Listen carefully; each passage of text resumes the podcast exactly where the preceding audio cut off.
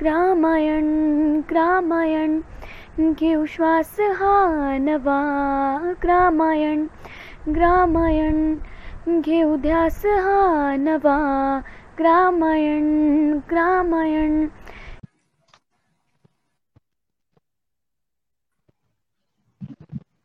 नमस्कार. मी मंजुषा चंद्रनाथ काटे ग्रामायण प्रतिष्ठानतर्फे आपणा सर्वांचं स्वागत करते.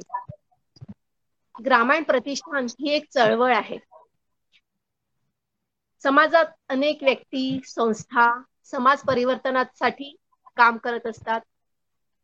त्या काम त्यांच्या त्या संस्थांचं काम समाजातील सर्व वर्गांपर्यंत पोहोचवण्याचं असे काम ग्रामीण प्रतिष्ठान करीत असते.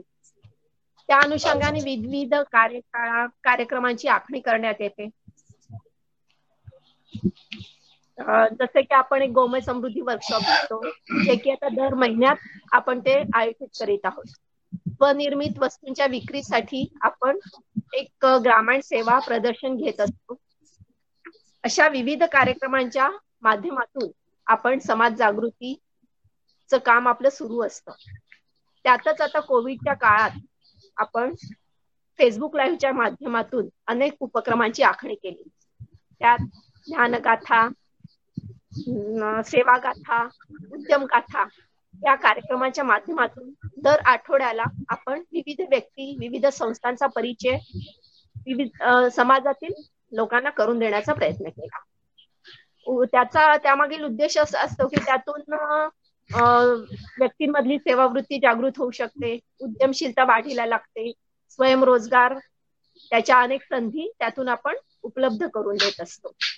आणि समाजातील जी ज्ञानी अभ्यासू व्यक्तिमत्व आहेत त्यांचा परिचय पण इतरांना होतो त्यांच्या ज्ञानाच्या उपयोगातून इतर व्यक्ती पण आपल्या कार्याची दिशा ठरवू शकतात. त्यानंतर आपला चिंतन गाथा हा एक कार्यक्रम असतो. तो दर महिन्यातून एकदा आपण घेत असतो. आज आपला हा तिसरा चिंतन गाथा आहे. तर या या कार्यक्रमात आज आपण भेटणार आहोत माननीय श्री गिरीशजी यशवंत प्रभुणे यांना. आणि चिंतन गाथेचा विषय आहे भटक्या विमुक्त समाजाला मुख्य प्रवाहात आणण्यासाठी आणण्याची आवश्यकता व त्या दृष्टीने केलेले कार्य व कार्याची दिशा. तर आपला थोडक्यात परिचय करून देते. आपण एकोणीशे एकाहत्तर बहात्तर संघ कार्यासाठी पूर्ण वेळ काम केले. त्यानंतर क्रांतीवीर चाफेकर बंधू यांच्या वाड्याचे स्मारकात रूपांतर करण्यासाठी एक समिती स्थापन केली. तसेच क्रांतीवीर चाफेकरांच्या पुतळा उभारण्यात आपण सहभागी झाला. एकोणीशे ऐंशी साली महाराष्ट्र व्यापी दलित साहित्य संमेलन पिंपरी चिंचवड येथे आयोजित केले. पिंपरी चिंचवड महाराष्ट्रात महाराष्ट्र साहित्य परिषदेचे एकोणीशे ऐंशी ते पंच्याऐंशी अध्यक्षपद आपण भूषविले आहे. अनेक साप्ताहिकांचे संपादन आपण केले आहे. दलित भटके व विमुक्त समाजाच्या सर्वांगीण विकासासाठी अनेक प्रकल्प योजना यांची आपण आखणी केली व त्यांच्या पूर्ततेसाठी अहोरात्र परिश्रम घेतले. एकोणीशे त्र्याऐंशी साली यमगरवाडी तुळजापूर येथे भटके विमुक्त विकास प्रतिष्ठानच्या वतीने एकलव्य विद्यार्थी विकास वसतिगृहाची स्थापना केली. आज तेथे चारशे पन्नासपेक्षा जास्त मुलं शिक्षण घेत आहेत.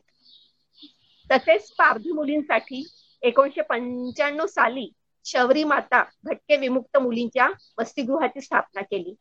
आज तेथे दोनशे पेक्षा जास्त पारधी मुली शिकत आहेत.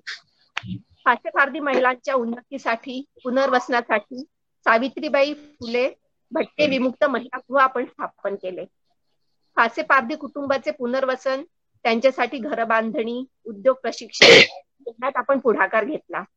महिलांसाठी गृह आरोग्य व शिवणकाम यासारखे प्रशिक्षण अनेक संस्थांमध्ये आपण आयोजित करीत असतात पारधी समाजातील अंधश्रद्धा रूढी अनिष्ट चालीरीती दूर करण्यासाठी दोनशेही दोन हजार पेक्षाही जास्त शिबिरांचे आपण आयोजन केलेले आहे. पन्नास हजार पारधी पारधी बांधवांना आपण होण्यापासून परावृत्त केलेले आहे. पारधी समाजाची वणवण थांबवण्यासाठी त्यांना जमिनी आपण मिळवून दिल्यात. महाराष्ट्रात प्रथमच पारधी स्त्रियांच्या नावे सातबारा काढून त्यांना हक्काची जमीन आपण मिळवून दिली. पर्यायी रोजगार निर्माण करण्यात आपण पुढाकार घेतला. आपण महाराष्ट्र शासनाच्या भटके विमुक्त अभ्यास व संशोधन समितीचे एकोणीसशे सत्त्याण्णव ते नव्याण्णव सदस्य होतात. अनेक शासकीय समितींवर आपली झालेली नेमणूक सार्थ ठरवत शासन योजनांचा लाभ लाभार्थींना मिळवून देण्यात आपण प्रयत्नरत असता. आपल्या या सर्व प्रयत्नातून पुनरुत्थान समरसता गुरुकुलम उभे राहिले आहे.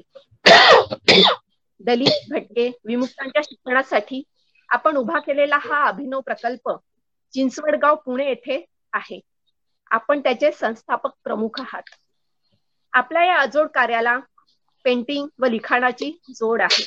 लिखाणाची आवड आपल्याला लहानपणापासूनच आहे. त्यात आपला प्रवास व अनेक व्यक्ती संस्था यांच्याशी संपर्क होत आपले लिखाण अजून अधिकाधिक समृद्ध होत गेले आहे. लाटांखाली संथ पाणी पालावरचं जीण लोक आणि संस्कृती या कादंबऱ्या आपल्या प्रकाशित झाल्या आहेत या कादंबऱ्यांच्या अनेक आवृत्त्या सुद्धा आपल्याला प्रकाश म्हणजे प्रकाशित करायला लागल्या आहेत. इतका त्यांचा खप आहे त्यांची मागणी आहे. आपल्या पारधी या कादंबरीला वर्ष दोन हजार सहाचा महाराष्ट्र शासनाचा उत्कृष्ट दलित साहित्य लोकशाही अण्णाभाऊ साठे पुरस्कार प्राप्त झाला आहे. आपणासही अनेक पुरस्कार प्राप्त झाले आहेत. असे आपले हे दलित भटक्या विमुक्त जमातीच्या प्रगतीचा ध्यास घेतलेले आगळे वेगळे व्यक्तिमत्व. मी थोडक्यातच आपला परिचय करून देऊ शकली. चिंतन गाथा या कार्यक्रमात मी ग्रामीण करून तर आपले पुनश्च स्वागत करते. आजच्या या मुलाखतीतून आपल्याला सरांचा विस्तृत परिचय होईलच. श्री गिरीजी प्रभुणे यांची मुलाखत घेत आहेत वैशाली व्यवहारे देशपांडे. वैशालीताई मी आपलं पण स्वागत करते. संपादक निवेदिता व समुपदेशक असा वैशालीताईंच्या कार्याचा आलेख आहे. प्रोजेक्ट अस्मी ज्यांना माहीत असेल त्यांना वैशाली देशपांडे ह्या नक्कीच माहिती असतील. म्हणजे आणि खास करून ज्यांची मुलं स्कूल गोईंग आहेत त्यांना अस्मी बद्दल चांगलीच माहिती आहे. कारण अस्मी गंमत कट्टा फारच लोकप्रिय झाले आहे. आणि विशेष मी ताईंचं अभिनंदन पण करते आणि इथे विशेषत्वाने नमूद करते की आपले पंतप्रधान माननीय नरेंद्र मोदीजी यांनी आपल्या मन की बात मध्ये पण ताईंच्या या कार्याचा विशेष उल्लेख केला आणि गौरव केलेला आहे. आणि श्री गिरीजींसोबत पण ताईंच्या ताईंचं काम चालतं. खास करून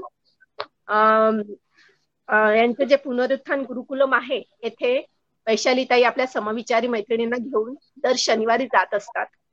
आणि तिथे त्या मुलांसाठी वेगवेगळ्या ऍक्टिव्हिटीज त्या मैत्रिणींच्या सहाय्याने आखत असतात आणि पार पाडत असतात.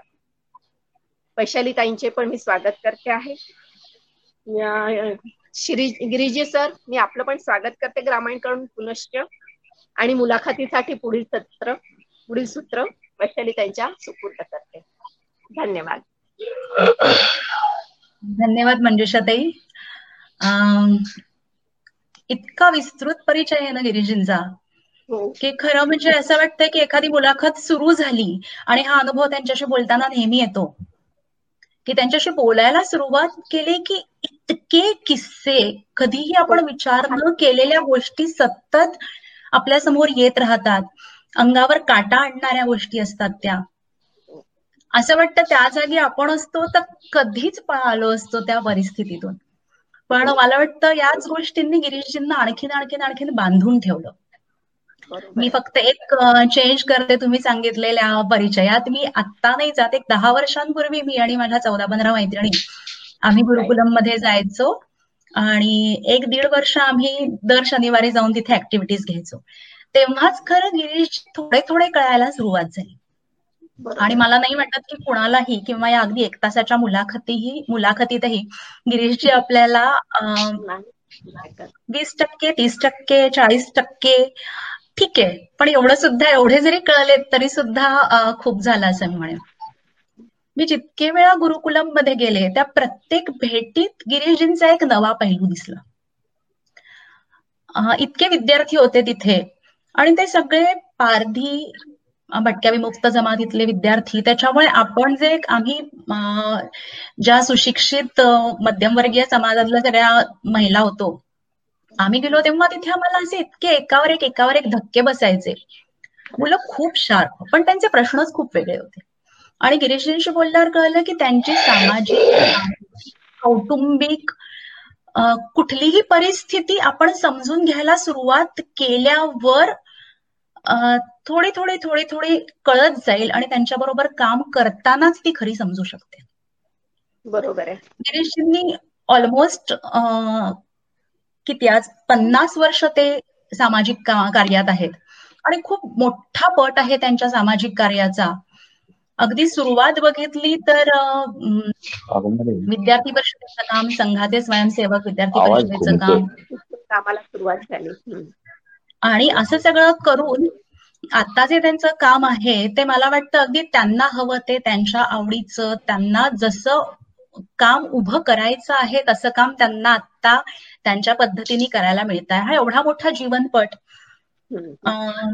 त्यांनी मला कायमच असं कुतूहल निर्माण केलं की काय आहेत गिरीशजी? काय आहे त्यांचं नेमकं काम? त्यांची पुस्तकं वाचलीत. त्यांच्या पुस्तकांमधनं त्यांची संवेदनशीलता प्रत्येक वेळेला वेगळ्या अर्थाने कळत गेली. त्यांचे लेख वाचलेत. आणि सतत या सगळ्या वाचनामधनं एक एक पैलू त्यांचा कळत गेला. तर मी अपेक्षा करते की आजच्या या मुलाखतीतनं आपल्या सगळ्यांना जेवढे जण गिरीशजींची मुलाखत बघतायत त्या सगळ्यांना थोडेफार का होईना गिरीशजी समजावेत. जो मुलाखतीला सुरुवात करूया गिरीशजी. एक साधारण तीस एक वर्षांपूर्वी तुम्ही पुण्यात ग्रामायण याच नावाने एका संस्थेत काम करत होतात म्हणजे आता नागपूरची ग्रामायण ही वेगळी संस्था आहे. तो एक वेगळा प्रयोग होता तीस वर्षांपूर्वी सुरू झालेला. त्या प्रयोगापासूनच आपण सुरुवात करूया. ग्रामायण टू ग्रामायण असा आपला आजचा आपण प्रवास ठरवूया. ते ग्रामायण ते हे ग्रामायण.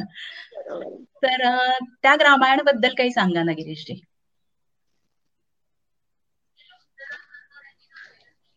पुण्यामध्ये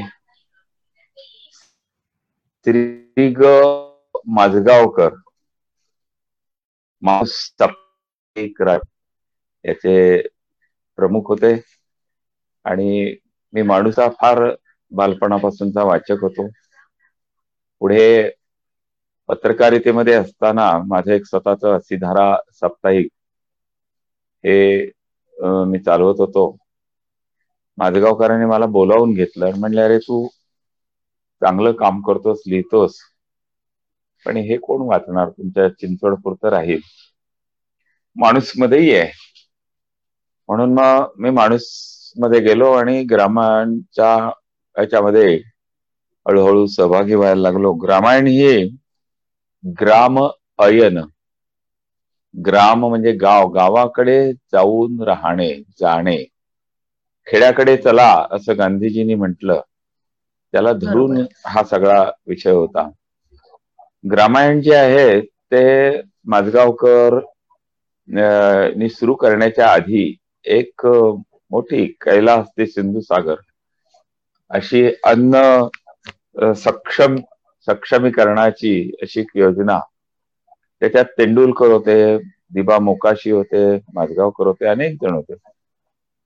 विनायकराव पाटील नाशिकचे आता नुकतेच वारले. ते होते. आणि अशा सगळ्यांनी ती गावाखेड्यामध्ये वेरूळपासून ते मुंबई अशी ती यात्रा होती. त्यातनं त्यांच्या लक्षात आलं की आपल्याला गावासाठी काम करणं गरजेचं आहे. आणि म्हणून ग्रामायणची स्थापना झाली.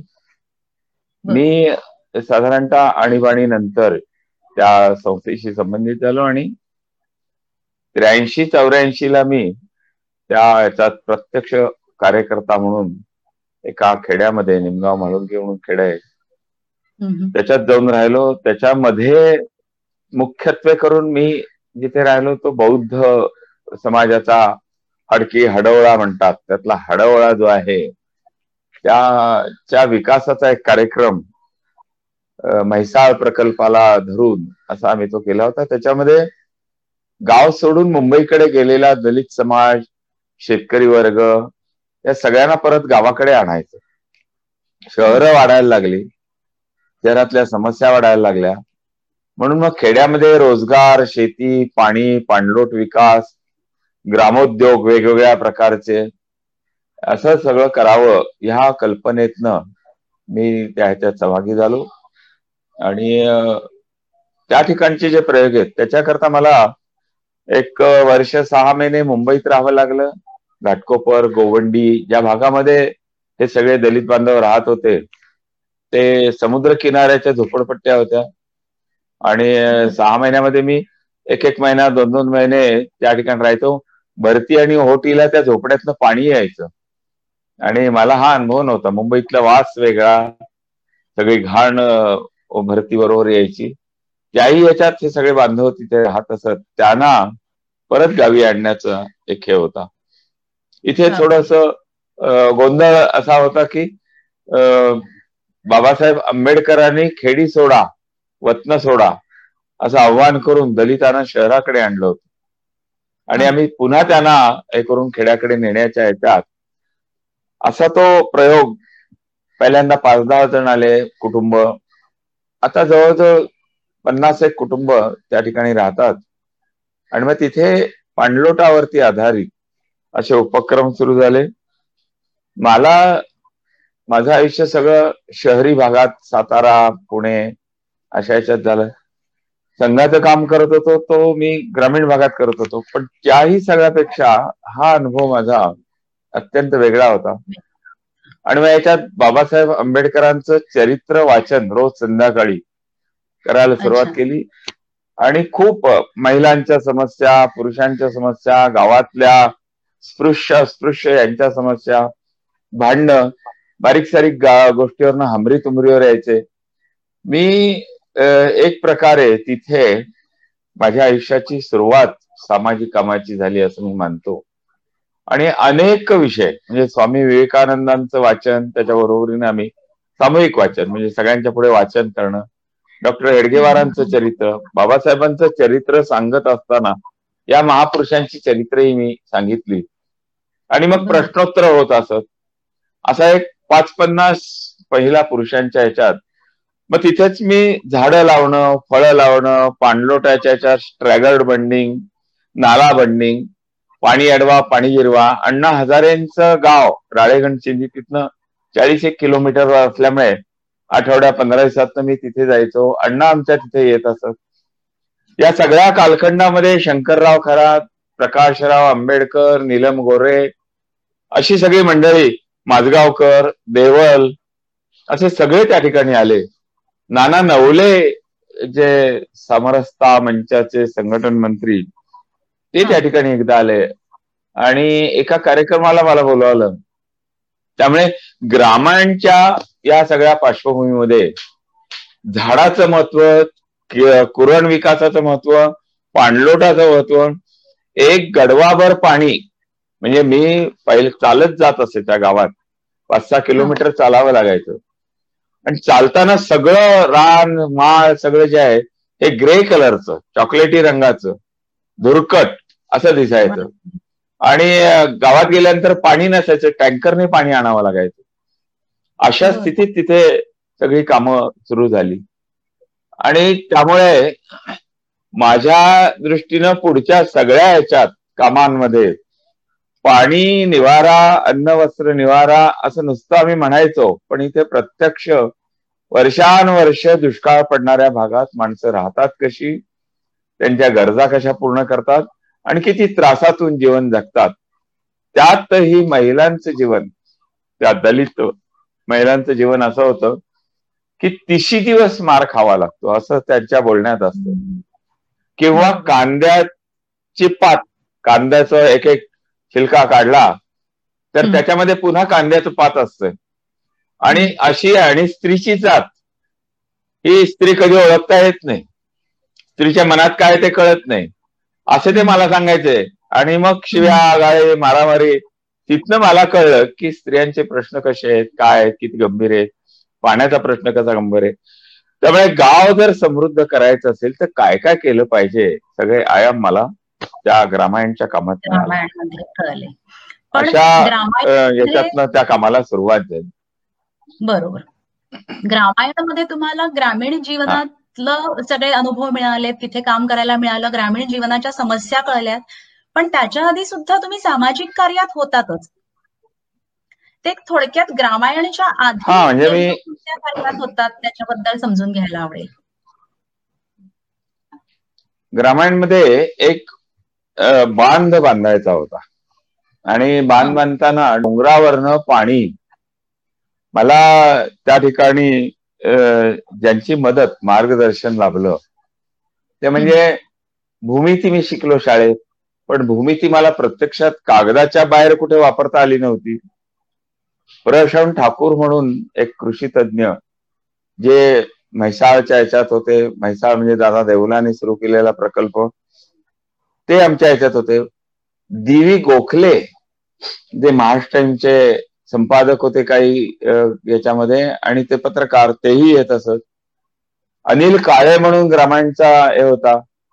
ग्रामायणमध्ये शरद कुलकर्णी म्हणजे आज जी समस्या खूप मोठी ज्याला इंडिजिनस पीपल भारतातल्या दलित आदिवासींचा अर्ज युनो मध्ये किंवा जिनेवा परिषदेमध्ये ज्यांनी प्रथम नेऊन मांडला आणि ज्यांनी मूळ निवासी ही समस्या ज्याला म्हणता येईल अशी तेही त्या ह्याच्यात असायचे. श्रीवी केतकर म्हणून एक होते. एक निम्म कडुलिंबामध्ये काम करणारे खूप मोठे केतकर. ते जगभर प्रवास करायचे. अशी सगळी मंडळी होती. आणि काही कार्यकर्ते नामदेव माळी अनिल काळे मी आणि त्याच्यामध्येही पारधी कुटुंब होती वडार कुटुंब होती त्या गावामध्ये. तो मराठा समाज होता ज्याची शेती त्याची पाणलोटाच्या आधी इथे एक काम सुरू केलं होतं. ते म्हणले सगळ्या भीमा नदीवरचे ज्या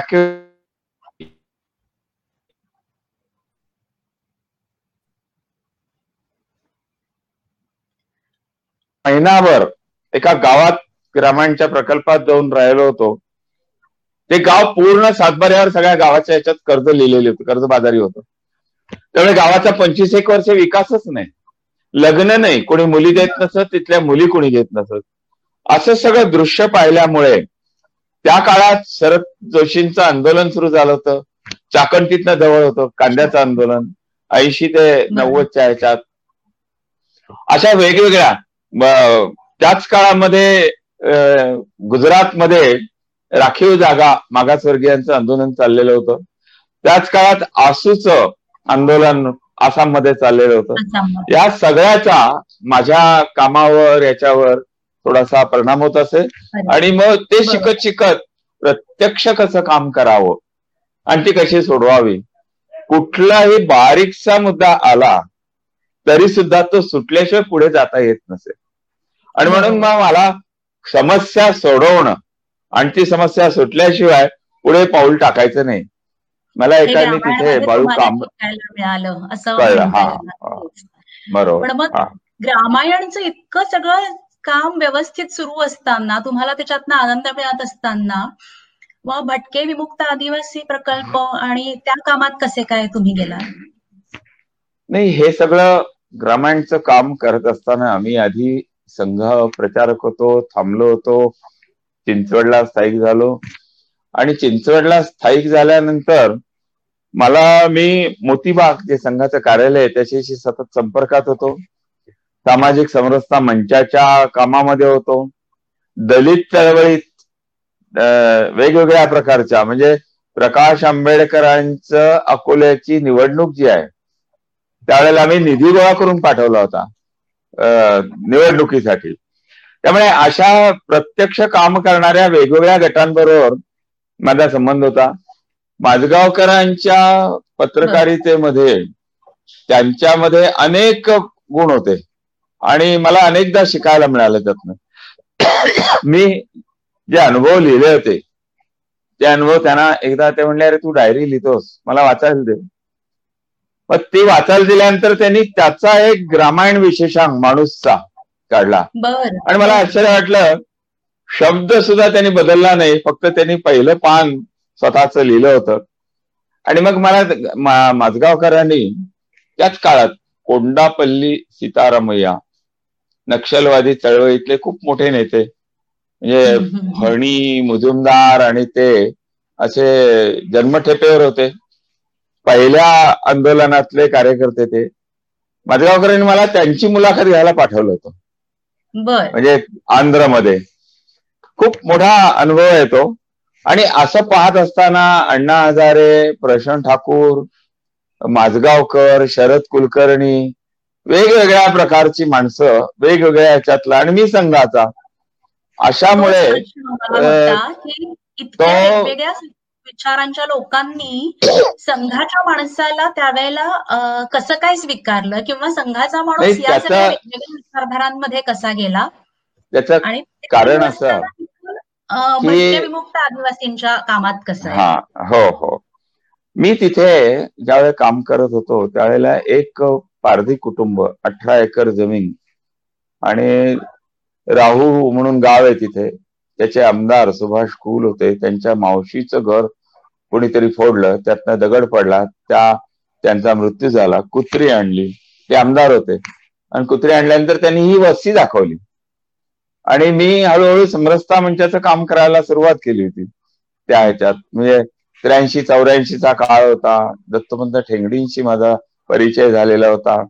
रमेश पतंगे नाना नवले एका शिबिरामध्ये मला हे सगळं अनुभव कथन सांगायला शेषाद्रीजी हो वे शेषाद्रीजी सरकार्य होते त्यांनी बोलावलं. आणि त्या अनुभव कथनानंतर दामोडना जाते मुकुंदराव पणशीकर हे संघाचे प्रचार त्यांनी मला आग्रह केला की तू पहिल्यांदा होता असच आता परत तू इकडे ये. समरसता मंचाच्या कामात ये. आणि भटके मुक्त ही प्रामुख्यानं तर त्याचा अनुभव जो आला तो हे पारधी जे आहेत ते दारू गाळायचे. आणि त्याच्या त्यांच्यावरती खुनाचा आळ आला आणि जेलमध्ये टाकलं. जेलमध्ये टाकलं. अगदी थोडक्यात सांगायचं झालं तर मुलांनी दरोडा घातला होता. मुलाच्या सासूरवाडीनी. आणि मुलाला वाचवण्याकरता तिथला दामा म्हणून जो होता पारधी त्याचा वडील त्यांनी तो गुन्हा आपल्या अंगावर घेतला. आणि मुलाला जाऊ दिलं. मी त्याला विचार तू का असं केलं? तर तो म्हणला की माझं तर आता साठीच्या पुढे आहे मी. माझा मुलगा आत्ताच लग्न झालंय त्याचं आयुष्य आहे. त्यामुळे मी जेलमध्ये गेलो जन्मठेप भोगली तर काही फारसा फरक नाही पडणार. हा जर गेला तर हे सगळं इतकं काम उभं करतोय आपण रामायणचं ते सगळं वाया जाईल. म्हणून तो जेलमध्ये गेला. आणि त्याला सोडवण्याकरता वकिलांनी पन्नास हजार त्या काळात मागितले. आणि हा रामुलू जो आहे मुलगा ज्याने तो दरोडा घातला होता. तो परत पैसे आणण्याकरता हिंडला. अक्कलकोटकडे गेला. एका दरोड्यामध्ये तो लोकांना सापडला. लोकांनी त्याला मारलं. विहिरीत फेकून दिलं. मेला त्याच्यात तो. म्हणजे वडिलांना वाचवण्याकरता मुलगा गेला. मुलाला वाचवण्याकरता वडील जेलमध्ये गेले. आणि हा प्रामाणिकपणा त्यांची धडपड ही मला प्रथम दर्शनास मिळाली. आणि हा अनुभव मी सांगितला. तर ते म्हणले हा हेच भटके विमुक्तांचं काम आपल्याला उभं करायचंय. आणि मग पतंग येऊन गेले दादा इदाती येऊन गेले सूर्यनारायणराव त्या निमगावला येऊन पाहून गेले. असे सगळे येऊन गेल्यानंतर माझंही काम तिथलं बऱ्यापैकी स्थिर झालेलं होतं. पांडलोटाचे दोन हे होते. त्यामुळे मग मी निर्णय घेतला की पांडलोटाचंही काम इथलं झालेलं आहे हे कुटुंबही स्थिर झालेली आहेत. आता तिथे पाणी टँकरने आणावं लागत नाही तर आता टँकर तिथून बाहेर जाऊ शकतात. असा सगळा एक दहा वर्षाचा कालावधीनंतर मी मग भटके मुक्त विकास परिषद सामाजिक समरसता म्हणजे याचं काम करायला लागलो. अच्छा म्हणजे याचा बॅकग्राऊंड तुम्हाला होताच तिथे तुम्ही आधीच मग रामायणमध्ये पारधी आणि भटक्या लोकांच्या संपर्कात आलेले होतात. त्यांची जीवनशैली तुम्हाला माहिती होती म्हणून तुम्हाला या पद्धतीने इकडे काम करावं असं वाटलं? का आत्ताही तुम्हाला खूप वेगवेगळे आणि नवीन अनुभव येत गेले या कामात आल्यानंतर? भटका विमुक्तांच्या मध्ये सुद्धा अनेक जाती जमाती आहेत नंदीवाले आहेत नंदीबेल घेऊन येणारे जोशी समाज आहे भविष्य सांगणारा आहे. इंग्रजांनी गुन्हेगारीचा कायदा आणला अठराशे एकाहत्तरला. त्याच्यामध्ये ज्या जाती जमातींना नोंदवलं त्यात पारधी वडार बेरड रामोशी टकारी रजपूत भामटा अशा सगळ्या जाती जमाती लमाण बंजारा हे सगळे विमुक्त. त्यामुळे या सगळ्यांच्या मध्ये काम करणं त्यामुळे पुढच्या पंधरा वीस वर्ष जे मी भटके विमुक्त विकास परिषदेतलं जे काम केलं त्याच्यामध्ये जास्तीत जास्त प्रकल्प उभे राहिले. वसतिगृह उभी केली.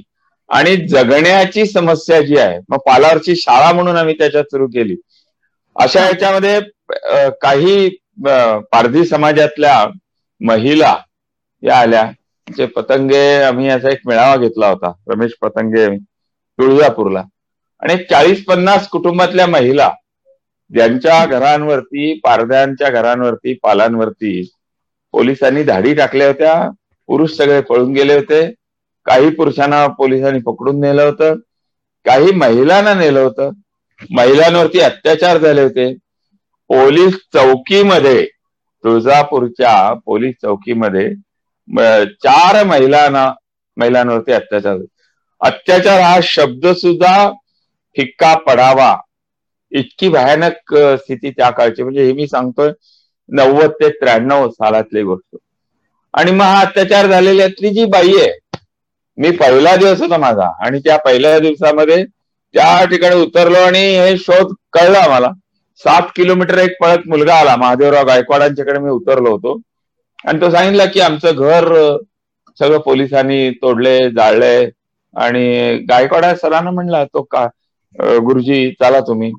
गायकवाड सरांची शाळेत इन्स्पेक्शन असल्यामुळे मला म्हणले की तुम्ही या मुलाला घेऊन जा. पहिला प्रसंग माझ्या जीवनातला त्याला घेऊन जा म्हणल्यानंतर मी त्याला त्या एम ए टी त्यांची घेतली त्याच्यावर मागे बसलो आणि आठ दहा किलोमीटरवर गाव होतं. मी गेलो तरी पोलिसांचा दांगडदिंगा सगळा धुडगुस चालूच होता. आणि एका बाईच्या हातातलं लहान मूल महिन्या दोन महिन्याचं मूल पोलीस हिसकावत होते. त्या हिसका हिसकीमध्ये ते मूल उडती वरती उडालं. ती बाई अशी खाली पडली आणि ते वरती उडालं आणि वरनं खाली पडलं. म्हणजे त्याचं वर्णन त्याच्या ठिकऱ्या ठिकऱ्या झाल्या. एखादा मंडईतनं आणलेला भोपळा रस्त्यात पडल्यानंतर जशी अवस्था भोपळ्याची होईल तशी त्या लहान मुलाची अवस्था झाली. आम्ही खूप प्रयत्न केला पण ते काही मूल जगू शकलं नाही. आणि मग पोलीस गेले निघून. पोलिसांनी या महिलांवरती केसेस दाखल केल्या. त्या मुलाचा अंत्यविधी सुद्धा केला नाही. या सगळ्या महिलांना पकडून घेऊन गेले. आम्ही त्या मुलाचा अंत्यविधी केला आणि या महिलांना सोडवायला आम्ही गेलो. त्यावेळेला ते एस पी होते विष्णुदेव मिश्रा म्हणून त्यांना हे सगळं वर्णन केल्यानंतर त्यांना खरोखर अस्वस्थ झाले ते. म्हणजे पोलीस अधिकारी जिल्हा पोलीस प्रमुख त्याच्या डोळ्यात पाणी आलं. आणि मग ह्या सगळ्याच्या त्यांनी ताबडतोब चौकशी हे सगळे परंतु ह्या सगळ्या अशा एक घटना घडली दुसरी दुसरी घडली तिसरी तिसरी घडली चौथी अशा रोज घटनांच्या मागे घटना माझ्या कानावर यायला लागल्या. आणि आगीच्या बंबासारखा मी जवळजवळ वर्षभर पळत होतो. आणि काही करावं काय करावं कळत नव्हतं. मदत कुठली आणावी काय करावं? मी एक पंडित भोसले म्हणून पारधी कार्यकर्ता महादेवराव गायकवाड वटकर आणि गडेकर असे आम्ही समरसता मंचातले सगळे धावत पळत होतो. ह्या अनुभवाचा आधार घेत असताना त्यांचा इतिहास त्यांचे वंशावळी त्यांचं एक एक एक एक असं समोर यायला लागलं. मला डायरी लिहिणं टिपून ठेवणं हे सवय पत्रकारितेमुळे ती सवय असल्यामुळे मी हे रोजचं एक तासभर तरी मला लागायचा घेऊन ठेवायला त्यामुळे त्याचा उपयोग पुढच्या घटनेच्या वेळेला मग पोलीस केस पोलिसांमध्ये जाणं संघाचे कार्यकर्ते संघाचे संघचालक संघाचे जिल्हा कार्यवाह ही सगळी मंडळी माझ्या त्या ह्याच्यात येत असत. कोर्टामध्ये त्या ठिकाणी मदत करायला. पण त्यांना कळत नसे की एवढ्या ह्या चोऱ्या करणाऱ्या बाया ह्या सगळ्या बदनाम झालेल्या सगळे त्यांच्याकडे आपण कसं काम करावं? मलाही माहीत नव्हतं. पण अनुभव त्या बायांचा चांगला होता. मी पाहिलं होतं. भीक मागण्याशिवाय दुसरं जगण्याचं साधन नव्हतं आणि चोरी करण्याशिवाय दुसरा उपाय नव्हता. रेशन कार्ड नाही मतदार यादीत नाव नाही. कुठल्याही प्रकारचा त्यांच्याकडे या भारताचे नागरिक असण्याचा दाखला नाही. अशा परिस्थितीमध्ये ते जगत होते.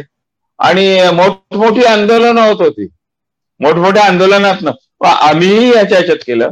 एक चांगली गोष्ट अशी होती की प्रकाश आंबेडकर यांना आम्ही भेटलो शंकरराव खराताना भेटलो अनेकांना भेटलो.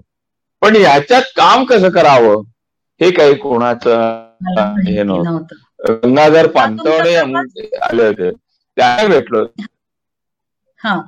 तुमचा प्रवास खूपच म्हणजे खडतर पण वाटतोय पण तेवढाच तो तुम्ही म्हणाला तर तसे चळवळी आणि आंदोलनांचा पण वाटतोय. तर त्या एकेका अनुभवानंतर त्या चळवळी आणि आंदोलन केल्यानंतर नेमकं काय कसं कसं काय काय मिळत गेलं त्याच्यातनं? याच्यामध्ये एक वर्ष दीड वर्ष गेल्यानंतर संघाची बैठक असायची मोतीमागे. त्यावेळेला आज महाराष्ट्राचे तीन प्रांत आहेत. कोकण वेगळा आहे देवगिरी वेगळा आहे म्हणजे मराठवाडा आणि पश्चिम महाराष्ट्र वेगळा आहे. त्यावेळी तो एकत्र होता. त्यामुळे प्रत्यक्ष प्रत्येक बैठकीत मासिक बैठकीत समरसता मंचाच्या बैठकीत पतंगे इदाते असे सगळे जे आहेत समन्वयाची बैठक असे. संघाच्या सगळ्या कार्यकर्त्यांच्या पुढे महिन्यात दोन महिन्यांनी हे अनुभव मांडले जायचे. साप्ताहिक विवेक प्रकाशित व्हायचं. विवेकमध्ये हे माझा अनुभव मी त्यांनी छापायला सुरुवात केली. या सगळ्या याच्यामुळे एक सहानुभूतीदार मदत करणारा वर्ग याच्यात तयार झाला. अनेक प्रकारची मदत साड्या कपडे अन्नधान्य वाटायला या सगळीकडनं येत असे. पण तोपर्यंत असं काही वसतिगृह शाळा काढावी हे काही नव्हतं.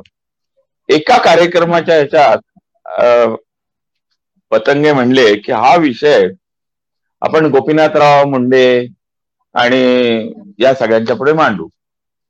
माझा आणि प्रकाश जावडेकर प्रकाशजी जावडेकर आता जे केंद्रात मंत्री आहेत त्यांच्याशी विद्यार्थी परिषदेपासून संपर्क होता संबंध होता.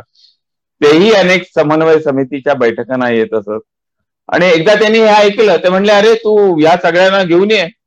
आपण सुधाकर राव नाईक त्यावेळेला मुख्यमंत्री होते. त्यांच्याकडे जाऊ. या सगळ्या महिलांना एकत्र करून त्यांना मुंबईला घेऊन जायचं. आम्हाला जवळजवळ चार वेळा तारखा बदलल्या. कारण या महिलांमध्ये पारधी वस्त्यांमध्ये बायांना घेऊन जातील आणि विकून टाकतील मुंबईला. पोरीना विकून टाकतील. म्हणजे आम्ही. आम्ही विकू पोरीना. अशा प्रकारचं त्यांच्यामध्ये मांडणी झाल्यामुळे त्या पळून जायच्या. वटकर आम्ही असे त्या ह्याच्यात जाऊन शेवटची बैठक यशस्वी झाली. एक पंधरा एक महिला पंधरा एक पुरुष ज्यांच्यावरती अत्याचार झालेले होते त्या सगळ्यांना घेऊन आम्ही मुंबईत आलो. मुख्यमंत्र्यांच्या पुढे. मुख्यमंत्र्यांना सगळ्या ते मुंडे आणि जावडेकर हे दोघं माझ्या बरोबर होते. आम्ही हा विषय मांडत होतो.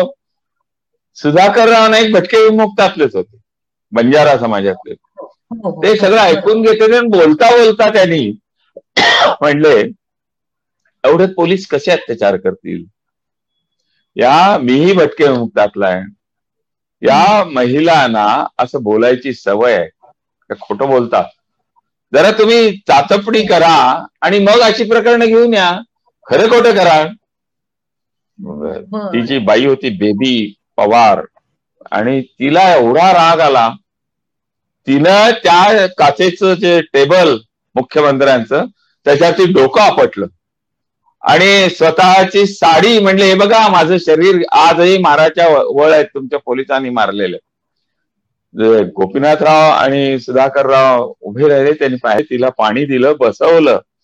आणि यांना कलेक्टरला आणि एसपीला फोन केला की अशा असे पारधी आहेत. त्यांना तुम्ही पुनर्वसन करा त्यांची चौकशी करा. त्यानंतर तीन वर्ष हेलपाटे घातले अनेक मोर्चे काढले आम्ही. सोलापूर उस्मानाबादला काहीही झालं नाही. मुख्यमंत्र्यांनी सांगितल्यानंतर सुद्धा काही झालं नाही. मग मात्र आम्ही जरा वेगळे विचार करायला लागलो आणि आपणच काहीतरी केलं पाहिजे. म्हणून पुनर्वसन असा पहिल्यांदा होतं. त्याला प्रथम वसन हा प्रथम वसन शब्द सुद्धा मार्गी हो. प्रभूनीचे जे विनय सहस्रबुद्धे जे आता खासदार वगैरे आहेत भाजपचे हो. उपाध्यक्षही आहेत तर त्यांनी ते म्हणले हे पुनर्वसन नाही हे प्रथम वसन बरोबर बरोबर त्या प्रथम वसन तर हे प्रथम वसन करण्याच्या दृष्टीनं आपण प्रयत्न करू. मग आम्ही दमुण्णा दातेंशी बोललो. दातेने त्यांच्याकडचे पंचवीस हजार काढून मला दिले प्रचारक आणि ते पंचवीस हजार घेऊन जमीन आम्ही खरेदी केली. या महिलांनी शिकार आणि याच्यातनं काही पैसे जमा केले लिंबोळ्या विकून. त्यातनं एक चाळीस एक हजार अशी साठ पासष्ट हजार रुपये खर्च करून आम्ही जमीन खरेदी केली.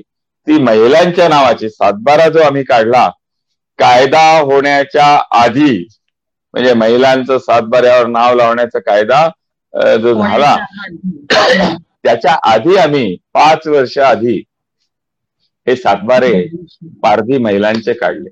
खूप त्याच्यामध्ये अनेक गोष्टी अशा होत्या की घर बांधायचं कसं बांधायचं? बाई कुठे राहणार? बाईची सावली पडली. आता ज्या नागपूरची जी घटना झाली पन्नास हजार पारदेनी धर्मांतराचं त्यात रेखाताई पवार म्हणून होत्या. नुकत्याच वारल्या एक पंधरा दिवसापूर्वी त्या. त्या कृष्णराव चव्हाण या दोघांनी म्हणजे या वस्तीवरती भेट दिली होती. त्या सरपंच महिला होत्या. त्या सतरंजीवर बसायला लागल्या तर सतरंजीवरती त्यांना बसू दिलं नाही. उठवलं. सतरंजीवर बसणारी महिला पारधीबाई असेल तर त्या सतरंजीवर दुसरं कोणी बसत नाही. ज्या जमिनीवर ज्या दगडावर पारधी बाई बसली असेल त्या जागेवर दुसरा कोणी बसत नाही. खाल्ल्या अंगाला जमिनीच्या उतार्याच्या खाल्ल्या अंगाला किंवा सूर्य उगवतो पूर्वेला सावली जर त्याची पश्चिमेच्या दिशेने पडत असेल तर बायाने सावली कोणाच्या अंगावर पडणार नाही अशा बाजूला बसायचं. अनेक जात पंचायती अनेक देवदेवामध्ये हा अनुभव घेतला. त्यामुळे यांना एकत्रित कसं आणायचं? प्रत्येक बाई ही अपवित्र आहे. प्रत्येक बाई ही नरकात जाणार आहे. सख्या आईच्या पदराचा वारा सुद्धा नाही घेतला जात. आईला खाली वाकून नमस्कार सुद्धा केला जात नाही. इतकी बाई अपवित्र मानलेली. त्या याच्यामध्ये हळूहळू हळूहळू अनेक बैठका अनेक चळवळी. त्याच्यात शेवटी एका प्रसंगाच्या म्हणजे फार प्रसंग गंभीर होता. आता कमी झालं ते प्रमाण. पण कुठली बैठक असली तर त्यातल्या निम्म्याहून अधिक बायांचे हात पदराखाली असायचे. आणि डाव्या हाताने त्या घोषणा द्यायच्या डाव्या हाताने बोलायच्या. मी एकदा म्हटलं अरे तुम्ही उजवा हात का नाही करत? जोरदार आवाज करो भारत माता की जय वगैरे. तर उजवा हात नाही. तर त्यांनी सांगितलं हा आमचा उजवा हात आहे. जवळजवळ निम्म्या बायांचे उजवे हात भाजलेले होते. भाजले का? आणि मग एका जातपंचायतीचा मला प्रत्यक्ष बसायचा योग आला. आणि त्यावेळेला त्यांनी सांगितले ही बाई नवरा जेलमध्ये होता सुटून आला. सुटून आल्यानंतर प्रथम तिला जे द्रौपदीला किंवा सीतामाईला जे करावं लागलं अग्निदेव्य ते त्या बाईला करा. पारधी बाईला प्रत्येक महिलेला या अग्निदिव्याला सामोरं जायला लागायचं. उकळत्या तेलामध्ये देवदेवाच्या काळात नाणं ठेवलेलं असायचं ते काढायचं. आणि नाणं काढताना हात भाजला तर ती अपवित्र आहे. म्हणजे मग तिला शिक्षा दिली जायची. एका गुन्ह्याकरता दोन वेळा शिक्षा. आणि मग देशोधडीला लागायची. हे सगळं आंदोलनातनं बैठकातनं लक्षात आल्यानंतर आम्ही असं ठरवलं की ह्या मुलांना तरी आपण बाजूला काढू. बरोबर. आणि म्हणजे मुलांना बाजूला काढून. की चळवळी आणि आंदोलनांमध्ये आक्रोश मांडला जातो किंवा आक्रोश केला जातो पण या सगळ्यांना विधायक वळण द्यायचं असेल रचनात्मक काहीतरी वळण द्यायचं असेल तर वेगळं काम करायला लागतं. आणि मला असं दिसलं की तुमच्या चळवळी आणि आंदोलनांबरोबर हे पण खूप महत्वाचं काम तुम्ही समांतर पद्धतीने करत होतात. म्हणजे फक्त चळवळी आंदोलन नव्हते त्याचबरोबर यांना सगळ्यांना निवारा मिळवून देणं त्यांच्या मुलांच्या शिक्षणाची सोय होणं या दृष्टीने सुद्धा काम चाललं होतं. शिवाय त्यांच्यासाठी त्यांच्या सोयीचे कायदे होणं हे सुद्धा खूप महत्वाचं काम चाललं होतं. याच्यात यमगरवाडीचा प्रकल्प याच्यातनच सुरू झाला. ह्या अशा याच्यामध्ये कायम पोलीस स्टेशनला किंवा त्या जेलमध्ये भेटायला जायचो त्या महिलांना घेऊन आणि बाकी कोणी नसायचं नाही कार्यकर्तेही नसायचे. मग त्यांची मुलं जी आहेत ती त्या महिला एस टी स्टँडवर सोडायची. आणि सांगायचे एस टी स्टँड सोडून जायचं नाही. अशी पंधरा वीस मुलं प्रत्येक एस टी स्टँडवर किंवा कोर्टाच्या आवारात आपल्या आईला पकडून नेलंय बापाला पकडून नेलंय म्हणून ते पोलीस चौकी आणि त्या परिसरामध्ये राहत असत. या सगळ्यांना एकत्र आणून त्यांच्या नावाने म्हणजे अशा एक पंचवीस मुलांचं वसतिगृह सुरू करावं. म्हणून यमगरवाडीला रमेश चाटुपळे म्हणून एक संघाचे कार्यकर्ते त्यांनी अंबरनाथचे त्यांनी त्यांची अठरा एकर जमीन ही यमगरवाडीला दिली. यमगरवाडी हे पूर्ण धनगर समाजाचं गाव. त्या जमिनीवरती झोपड्या बांधून प्रकल्प सुरू झाला त्यावेळेला. तर तिथे ज्या वेळेला सुरुवात झाली पहिली तोही असाच. एकीकडे आंदोलन एकीकडे सांगायचं आणि त्यांना मग सांगायचं तुमची मुलं या वसतिगृहात टाका. आम्ही जास्तीत जास्त पंचवीस मुलं घेणार होतो. मुलींना घ्यायचं नाही असाच निर्णय आमचा झालेला होता. कारण मुली घेतल्या तर सगळ्या समस्या येणार. त्यांच्या बेळण्या घालणं त्या वयात येणं. व अमुक तमुक. आणि रोज वर्तमानपत्रात अत्याचाराच्या बातम्या असायच्या. त्यामुळे मुली नको. असा एक सर्वानुमते होता. पण तरी ज्या आल्या सगळ्या त्या मेळाव्याला पहिल्या मेळाव्याला जवळजवळ पाच सातशे महिला आल्या. एका जिल्ह्यातल्या काही भागातल्या. एक दहा बाराच पुरुष होते. आणि यांची सगळी मुलं काही महिलांना डझनभर मुलं होती काहींना पाच सहा मुलं होती. कडेवरती मुलगा पोटात मूल आणि बरोबर मूल. अशाही महिला साठ साठ किलोमीटर चालत आलेल्या होत्या. त्यांचं सगळं ऐकताना लक्षात आलं एका बाईला बुलन नावाची बाई होती. आपण फुलन नाव ऐकलंय ते ही बुलन देवी. हिच्या वडिलांनी दरोडा घालताना वुलनचे तागे मिळाले त्यावेळी तिचा जन्म झाला म्हणून वुलन नाव ठेवलं. ती आली आणि तिचा जन्म तिचं पोट दुखायला लागलं आणि तिथेच ती प्रसिद्ध झाली. तिच्या मुलांनी तिला घेऊन गेली झोपडीमध्ये नाक कापणं हे सगळं जे आहे ते लहान मुलांनी केलं. एकही पारधी महिला तिला मदतीला गेली नाही. अशा अनेक अंधश्रद्धा जन्म होतो त्याच वेळेला मृत्यू व्हावा लागतो कुणास तरी. आत्मा नवीन जन्म घेतो त्यावेळेला पहिला शरीर सोडतं. त्यामुळे आत्म्याला लवकर जन्म घ्यायचा असेल तर लवकर जवळचा माणूस जाणार. म्हणून जवळची माणसं लांब जातात जन्माच्या वेळेला. अक्षरशः एकाकीपणे त्या बाईचं बाळणपण तिथं झालं. आणि मग आमच्या लक्षात आलं की आपल्याला कुठल्या कुठल्या समस्यांना काम करावं लागणार आहे. अशी एक एक एक एक यमगरवाडीला त्या ह्याच्यामध्येच एक मुलगी आली तिच्या आईचा खून झाला होता वडिलांनीच केला होता. आणि ती म्हणली की माझी आई नाही. आणि म्हणून मग मुलींना सुद्धा घ्यायची त्याच वर्षी त्याच दिवशी मुली सुद्धा आम्हाला घ्याव्या लागल्या. हा. असा तो यमगरवाडी आंदोलन एक आहे. या आंदोलनाची दुसरी बाजू जी आहे आम्ही वारंवार भेटत होतो. नागपूरकडचा तो काटोल आणि हिंगणा परिसरातल्या अत्याचाराच्या घटना त्या निमित्तानं मुंडे त्या ठिकाणी आले नितीनजी गडकरी आले आणि ही समस्या वर्तमानपत्रात आली आणि आपलं काम सगळं वर्तमानपत्रात आलं. आणि मग त्या निमित्ताने भटक्या विमुक्तांची अभ्यास समिती नेमली गेली. दादा इदाते त्याचे हे होते. नवनाथ आव्हाड त्याच्यामध्ये होते. किशोर शांताबाई काळे होते. आसाराम गुरुजी कैकाडी समाजातले. अशी अनेक मंडळी म्हणजे शिवसेना भाजप युतीचं जरी हे असलं तरी सर्वसमावेशक ही अभ्यास समिती झाली. दोन वर्षांनी त्याचा अहवाल दिला आणि विविध प्रकारचे कायदे झाले. पहिला कायदा जो झाला तो पोलीस स्टेशनला जातीनिहाय गुन्हेगारांची यादी लावलेली असायची. तो कायदा रद्द झाला. पोलिसांमध्ये काही हे आहे प्रशिक्षणामध्ये पारधी कसा ओळखावा पारध्याची भाषा कशी ओळखावी याचं प्रशिक्षण असेल त्याच्यामध्ये बदल झाला. अशा अनेक गोष्टी. भटक्या विमुक्तांचं आयोग नेमला जावा त्यांची नावानिशी नोंदणी नाही त्यांना आरक्षण नाही या सगळ्यासाठी अनेकांनी प्रयत्न केले पण ही जी इदाते समिती आणि आमचा जो हे होता त्याच्या आधाराने केंद्रामध्ये वाजपेयीचं सरकार होतं त्यावेळेला एक आयोग नेमला गेला. त्या आयोगाचं हे असं विविध मार्ग पातळीवरती ह्या यमगरवाडी आणि आंदोलनात्मक यातनं काम आपली उभी राहिली. त्याच्यामध्ये बीड जिल्ह्यामध्ये नंदीवाल्यांचा प्रकल्प सुरू झाला.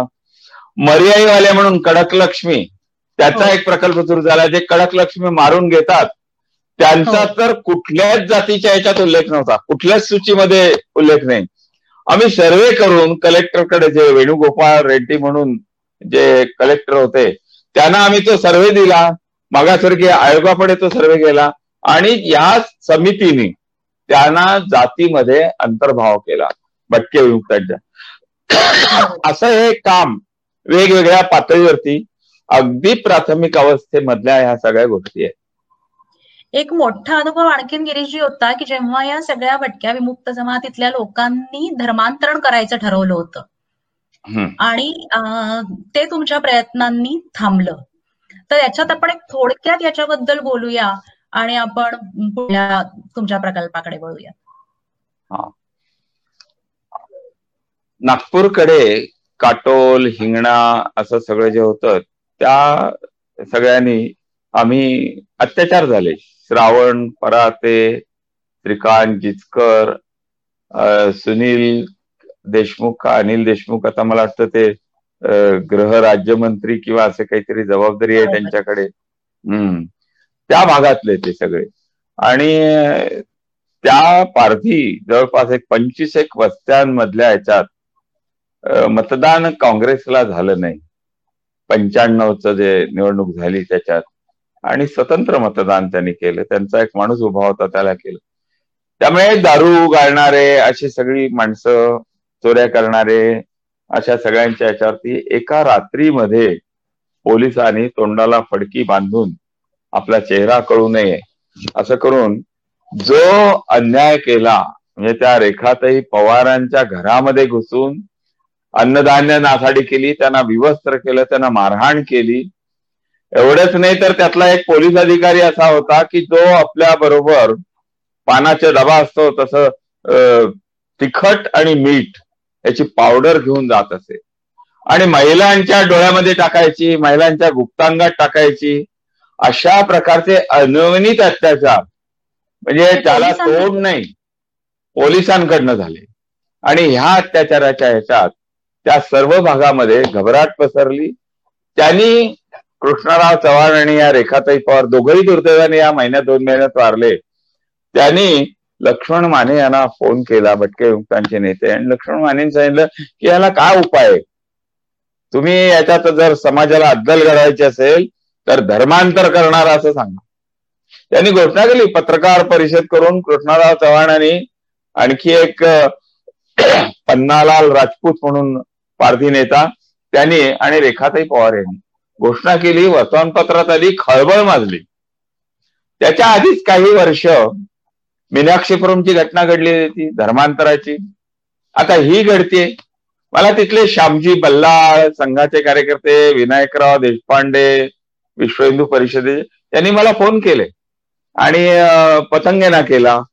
मग मी पतंगे म्हणले की अरे तुला जावं लागेल. मग मी सगळ्या कार्यकर्त्यांना देवकाबाई शिंदे तिचा नवरा धनाजी शिंदे समीर शिंदे संजय तांबट असे सर्व परदिनीतले कार्यकर्ते असे आम्ही सगळे त्या वस्त्या वस्त्यांवर पंधरा दिवस राहिलो. आणि त्याची सगळ्यांची अत्यंत तिखट प्रतिक्रिया होती.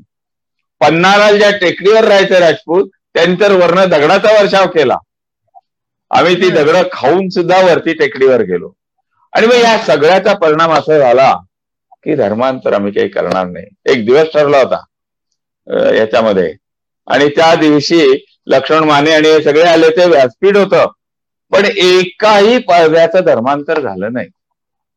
त्या त्या संपूर्ण नागपूर मधल्या पत्रकारांनी नागपूर मधले काही सुजाण नागरिक त्या त्या नानिवडेकर म्हणून आहे त्या अशा महिलांचं एक शिष्टमंडळ आम्ही पोलीस कमिशनरकडे नेलं होतं त्यांनी त्याच्यावरती चौकशी समिती अभ्यास समिती नेमली प्रथम आम्ही.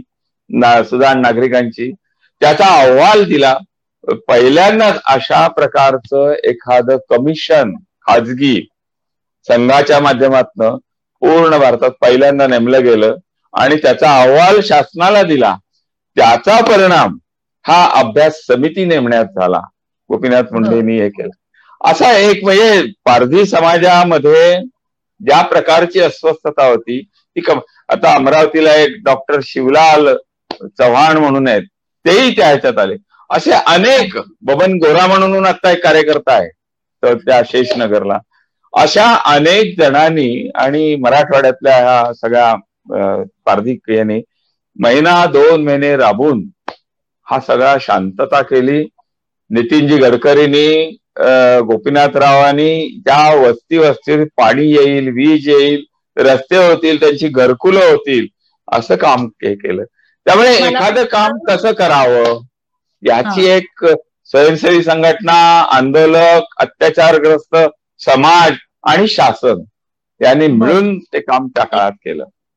आणि त्याचा परिणाम काय असतो हे मला वाटतं हा संदेश पूर्ण महाराष्ट्रात त्या निमित्ताने पसरला असेल. आणि त्यानंतर हो. धर्मांतरणाच्या घटना फारशा घडल्या नाहीत भटके विमुक्त जमातीत. हा म्हणजे ह्या परिणामामुळे एक चांगला संदेश गेला. संघाच्या कामाचा एक गेला. सामाजिक समरसता मंच सर्वतोमुखी झाला. आणि आम्ही जिथे काम करत होतो त्या कार्यकर्त्यांना सुद्धा आपली वस्ती आणि पोलीस चौकी त्याच्या पलीकडे पारध्यांना दुसरा हे नव्हता. ते आपलं घर सोडून दुसरीकडे गेले. तिथला गुरुदेव सौरदेव म्हणून कार्यकर्ता आहेत. त्याच्या घरी आम्ही बसलो होतो. गमतीचा प्रसंग आहे. हा वारंवार येतो. गुरुदेव सौरदेव विद्यार्थी परिषदेचा कार्यकर्ता. समरसता मंचाचे प्रमुख प्रांताचा त्याच्यात तो म्हणला की आता एवढे सगळे पारधी कार्यकर्ते आलेत आणि संघाच्या कार्यालयात म्हणजे डाळ भात वरण भात खातायत. माझ्या घरी बोलवतो मी त्यांना. त्यांनी जेवायला बोलावलं. आणि खास मटण केलं या सगळ्यांसाठी. गुरुदेव खात नसे मटण. पण त्याचे घरामध्ये बाबासाहेबांचा आणि गौतम बुद्धाची प्रतिमा होती. संघाचा कार्यकर्ता. पण त्याची प्रतिमा होती. प्रतिमा पाहिल्यानंतर हे पारधी जेवायचे उठले ताटावरनं. ते म्हणले नाही खाणार. हे बौद्ध समाजातली जी लोक आहेत ही मोठ्या जनावराचं मांस खातात. म्हणून आम्ही नाही खाणार. खूप समजावं लागलं. कुठल्या दुकानात आणलं त्या दुकानात सर्व ते घेऊन गेले. सर्व प्रकारची समजावणी केल्यानंतर अखेरीस गुरुदेव सरदेव आणि एक विजय वाघमारे असे कार्यकर्ते म्हणले आम्ही दलित आम्ही अस्पृश्य. आमच्या आजची सावली पाणी सुद्धा पित नाहीत आमची आज इतकी सुधारणा झालेली आहे आम्ही सुधारलेले आहोत. आम्ही सामाजिक काम करतो तरी सुद्धा ज्याला घर नाही दार नाही असा पारधी आम्हाला अजूनही वाईटच नजरेने पाहतो. हा समाजातला भेदभाव जो सर्वसामान्यपणे आमच्यासारख्या मध्यमवर्गीयांना कधीच समजू शकणार नाही. तो आज तो दूर झाला. गिरीशजी मला वाटतं आता वेळ जरा कमी आहे तर आपल्याला आपण पुनर्वसन समरसता गुरुकुलमच्या कार्याकडे येऊयात. कारण हो. तुमच्या सगळ्या कामांमध्ये तुम्हाला जे काही अनुभव आले त्या अनुभवांमधनं तुम्हाला लहान मुलांबरोबर काम केलं पाहिजे आणि त्यांना वेगळ्या पद्धतीने शिक्षण दिलं पाहिजे तेव्हाच त्यांचं आयुष्य आणि पर्यायाने या सगळ्या जाती जमातींचं आयुष्य सुधारलं हे लक्षात आलं म्हणून तुम्ही इकडे आला हा प्रकल्प सुरू केला? यमगरवाडीचं काम चाललेलं असताना हळूहळू पंधरा एक वर्ष झाली. हळूहळू वेगवेगळ्या जाती जमाती तिथे महाशिवरात्रीचे मेळावे असं अनेक होत असत. म्हणजे खूप मोठा माहोल त्यातनं तयार झाला. पण एक दहा वर्ष पूर्ण झाली त्याला. त्र्याण्णव ला सुरू झालं यमकरवाडी आणि दोन हजार तीन ला तत्कालीन सरकार्यवाहचे सरसंघचालक यमगरवाडीला आले होते. भूमिपूजन एका भव्य इमारतीचं होतं. आणि ते भूमिपूजनाच्या वेळेला जी इमारत बांधायची ठरली ती ती सुनील देशपांडे बांबू केंद्रवाला संपूर्ण बांबू केंद्र अमरावती का याच्यातला मेळघाटातला. त्यांनी डिझाईन केलं. आणि असं करून संपूर्ण ते काम उभं राहणार होतं. आणि सहजगत्या बोलता बोलता मोहनजी भागवत त्या म्हणले की आता तुम्हाला इतके वर्ष काम केल्यानंतर समाधान असेल. तर मी म्हणलं खरं बोलायचं झालं तर मला समाधान नाही का बरं का नाही? नंतर ज्या गप्पा झाल्या त्याच्यामध्ये त्यांना मी सांगितलं की नंदीवाल्यांकडे ज्ञान आहे. घिसाडी जो आहे लोहार आहे त्याच्याकडे ज्ञान आहे. वैधू आहे त्याच्याकडे असंख्य प्रकारचं ज्ञान आहे. लमाणांच्याकडे तर ज्ञानाचं भांडार आहे. पारधी इतके शूर आणि वीर आहेत. या सगळ्यांना शाळेत आणल्यामुळे त्यांच्याकडचं ज्ञान जे आहे त्याचा उपयोग होत नाही. त्यांच्या ज्ञानावरती पारंपरिक ज्ञानावरती आधारित ते लवकर प्रगती करू शकतात. अशी एखादी शाळा काढली पाहिजे. त्यांनी पणशीकरांना म्हणले यांची इच्छा आहे. तर याचा विचार करा. आणि मग पुढची दोन वर्ष मी हे करून ठरवलं. आणि चिंचवडला चापेकर स्मारक समितीच्या वतीने मी पहिल्यापासून त्यात काम करतच होतो. हे पुनरुत्थान समरसता गुरुकुलम. या दोन वर्षामध्ये मी अनेक ठिकाणी जाऊन आलो पाहून आलो. अगदी म्हणजे आ साळुंखे आहेत त्यांना भेटलो सह देशपांडे होते त्यांना भेटलो. भारदे गांधीवादी कार्यकर्ते त्यांना भेटलो. अनेकांना भेटलो. आणि मग शेवटी आम्ही डॉक्टर माननीय डॉक्टर कुकडे आणि रमेशजी पतंगे डॉक्टर विजय भटकर यांना बोलावलं आणि एका दोन हजार सहा ला शिवराज्याभिषेक दिनाच्या दिवशी गुरुकुलाची सुरुवात केली. गुरुकुलाच्या संकल्पनेमध्ये हा समाज लढवय्या आहे कुणाकडे घिसाडी काम आहे आदिवासींकडे जमिनीतनं सोनं काढण्याचं ज्ञान आहे लोह काढण्याचं ज्ञान आहे इतकं विविध प्रकारचं ज्ञान आहे. त्या पारंपरिक ज्ञानावरती आधारित आजही ते ज्ञान कालबाह्य नाही झालेलं. सोनं आजही लोकांना हवंय पण आजही लागतंय. मग ह्याच ज्ञानाचा आधारावरती आपण पाठ्यक्रम तयार करावा त्यांना शिकवण्याची रचना करावी आणि आधुनिक शिक्षण आणि पारंपरिक शिक्षण याचा मेळ घालून हे गुरुकुल सुरू करावं. पहिले दोन तीन वर्ष जरा त्रासाची केली. माझा सगळीकडे परिचय असल्यामुळे भटक्या विमुक्तातले नंदीवाले कोल्हाटी डोंबारी अशा असंख्य जाती आणि प्रामुख्यानं पारदी ही मुलं आली. पहिल्या वर्षी आम्ही. पुन्हा पंचवीस घ्यायचे ते तर शंभर आले. बरोबर. क्रांतीवीर चापेकरांचा वाडा बांधून पूर्ण झाला होता. त्या वाड्याचं उद्घाटन पूजनीय सरसंघचालक त्यावेळेला सुदर्शनजी आलेले होते. आणि क्रांतिसिंह नाना पाटील यांच्या कन्या सुशिलाबाई मोरे हंसाबाई मोरे यांना आम्ही बोलावलं होतं. या कम्युनिस्ट होत्या. त्या म्हणल्या की मी तुमच्या कार्यक्रमाला येणार नाही. पण माझा एक प्रांत तसा आहे की जे संघ विरोधक आहेत ज्यांना संघ माहीत नाही त्यांना बोलवावं. आपले लोक तर नेहमीच येतात. तर सुदर्शनजी आणि हौसाबाई मोरे अच्छा हौसाबाईंनी पाहिलं आणि त्या म्हणल्या की एवढा चांगला वाडा बांधलाय तुम्ही तर इथे तुम्ही जे काम करताय त्यातल्या मुलांना घेऊन या. त्यामुळे आधी मी चिंचवडला सुरू करेन असं नव्हतं. पण त्यांनी सुचवलं म्हणून वाड्यामध्येच गुरुकुल सुरू केलं. ज्ञानेश्वर भोसले म्हणून आपला एक कार्यकर्ता त्याला चुकून त्याच्याच नातेवाईकांनी जेलमध्ये पाठवलं होतं. त्याच्या घरातली पाच सहा मुलं अशी घेऊन सुरू झालं. पहिल्या वर्षापासून आज जवळजवळ पंधरा वर्ष झाली.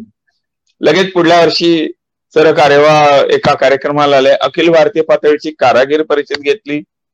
त्या कारागीर परिषदेमध्ये गोविंदाचार्य सरकार्यवाह म्हणजे मोहनजी भागवत बाळासाहेब आपटे असे सगळे रवी जी भुसारी अशी सगळी संघाची भैयाजी जोशी पण होते. मला ह्या सगळ्यांचा पूर्ण पाठिंबा मिळाला. त्यामुळे काम उभं राहिलं. पहिल्या दिवसापासून पतंगे या सगळ्याच्या मागे उभे राहिले. आज आमच्याकडे साडेचारशे मुलं आणि पूर्ण एखादं विद्यापीठ असावं. त्यात अभियांत्रिकी आहे ज्याच्यात पारंपरिक कास्टिंग आहे वेल्डिंग आहे प्लंबिंग आहे विविध प्रकारचं. आर्किटेक्ट बांधकाम पारंपरिक ते आहे शिल्पकाम आहे लाकडाचं कोरीव काम आहे पॉटरी आम्ही मुलांच्या पुढे हे करतो. आयुर्वेद वनौषधी लावलेले आहेत.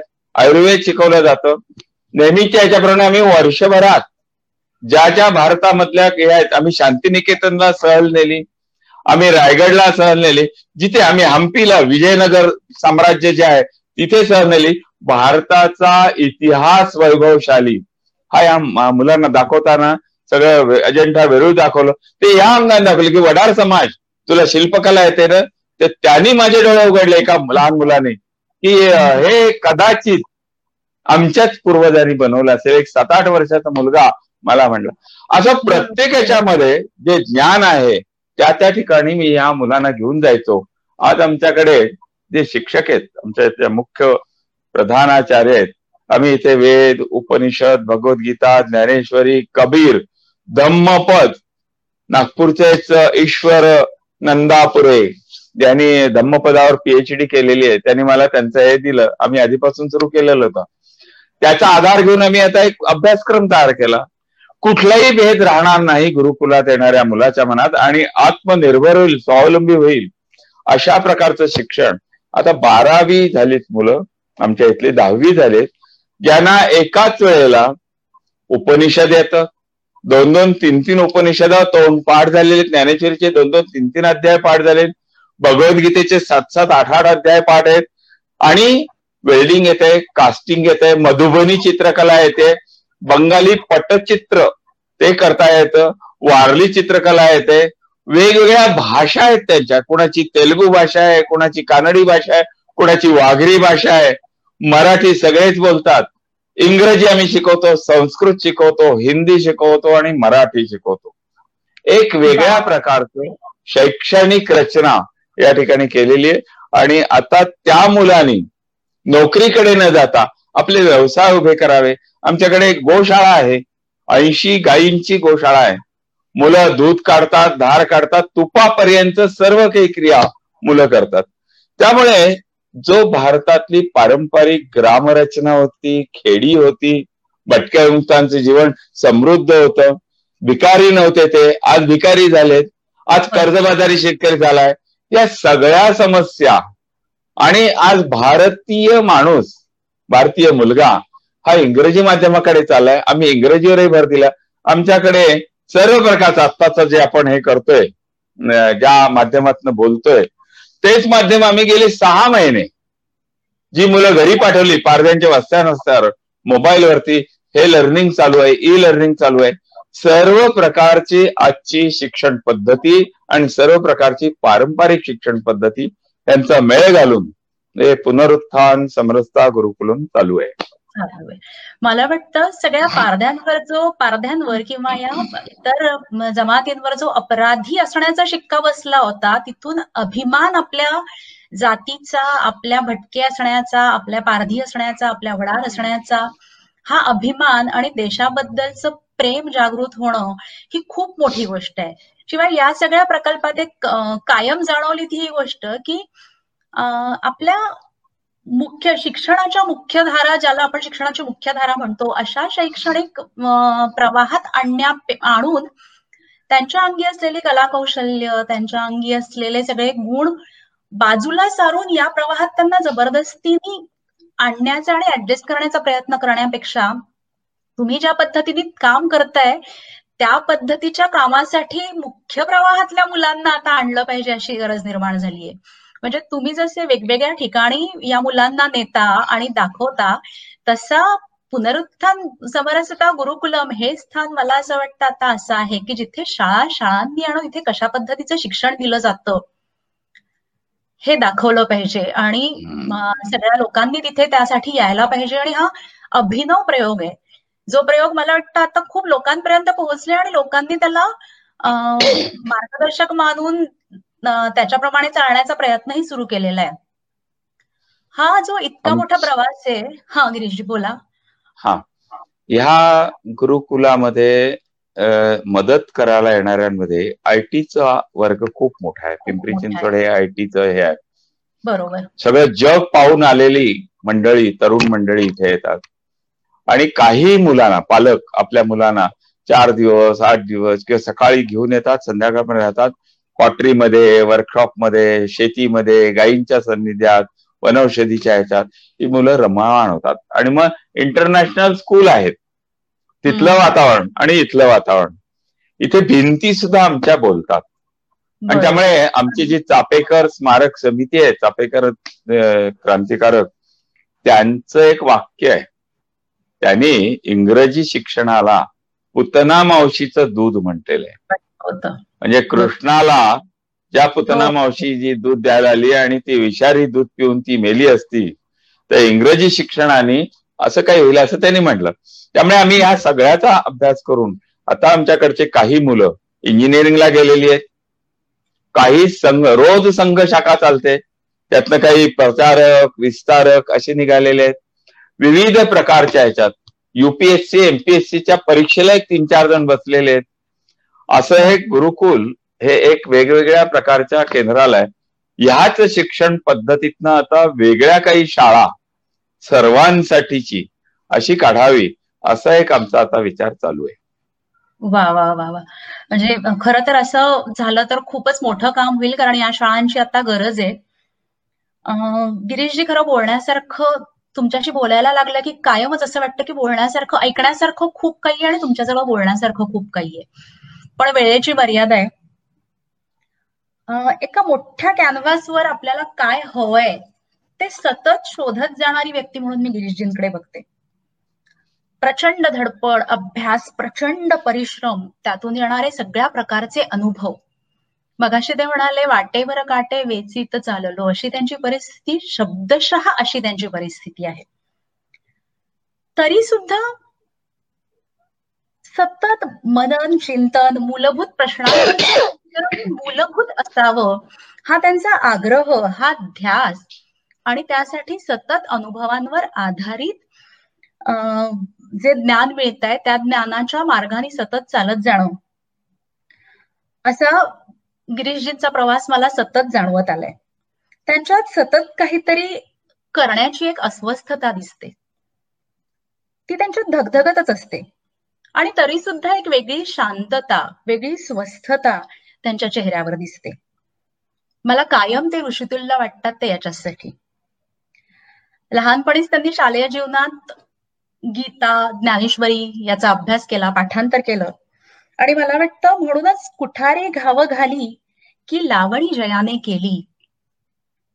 दोघा एकची सावली वृक्षदे जैसा. असं प्रत्यक्ष गिरीशजींचं व्यक्तिमत्व आहे की जे सगळ्यांसाठी सारखं आहे. कालच मी गुरुकुलात गेले होते तेव्हा एक जोडपं आलं होतं. आणि ते आलेत कशाने तर टॅक्सी करून आले होते कॅब करून कुठल्या तरी एका लांबच्या गावावरून सोलापूर जिल्ह्यात मला वाटतं. आणि आम्हाला खायला काही नाही काका खायला द्या थंडीचे दिवस आहेत आम्हाला अंगावर घालायला गरम कपडे द्या अशी त्यांची मागणी होती. आणि ते आले होते टॅक्सी करून. त्या क्षणी गिरीशजी चिडले त्यांना रागवले. पण मला त्यांच्याबरोबर एक लक्षात आलं की त्या त्या लोकांना खात्री आहे की आपण काहीही केलं इथे थोडेसे ओरडतील रागवतील पण प्रेमाची सावली धरणारे काकाच आहेत.